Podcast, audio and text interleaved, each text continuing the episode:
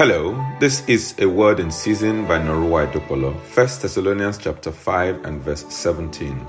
Pray without season. What does it mean to pray without season? This does not mean that we should be literally praying all the time.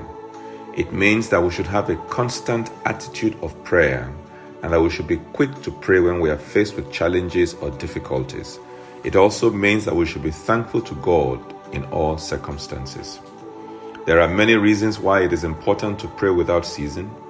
Prayer helps us to stay connected to God. It allows us to bring our requests and concerns to Him. Prayer also helps us to grow in our faith. It gives us strength to face the challenges of life. There are many ways to pray without ceasing. We can pray silently in our hearts throughout the day. We can pray out loud when we're alone or with others. We can pray through scripture or we can simply talk to God about our thoughts and feelings. In practical terms, you could set aside regular times for prayer.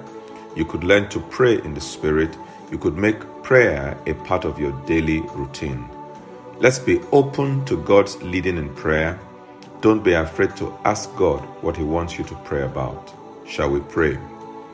What is that need that is most urgent? Bring it before the Lord in prayer right now and ask Him to attend to it speedily in Jesus' mighty name. Amen. May God bless you. Remember to follow me on YouTube at a word in season underscore. God bless you.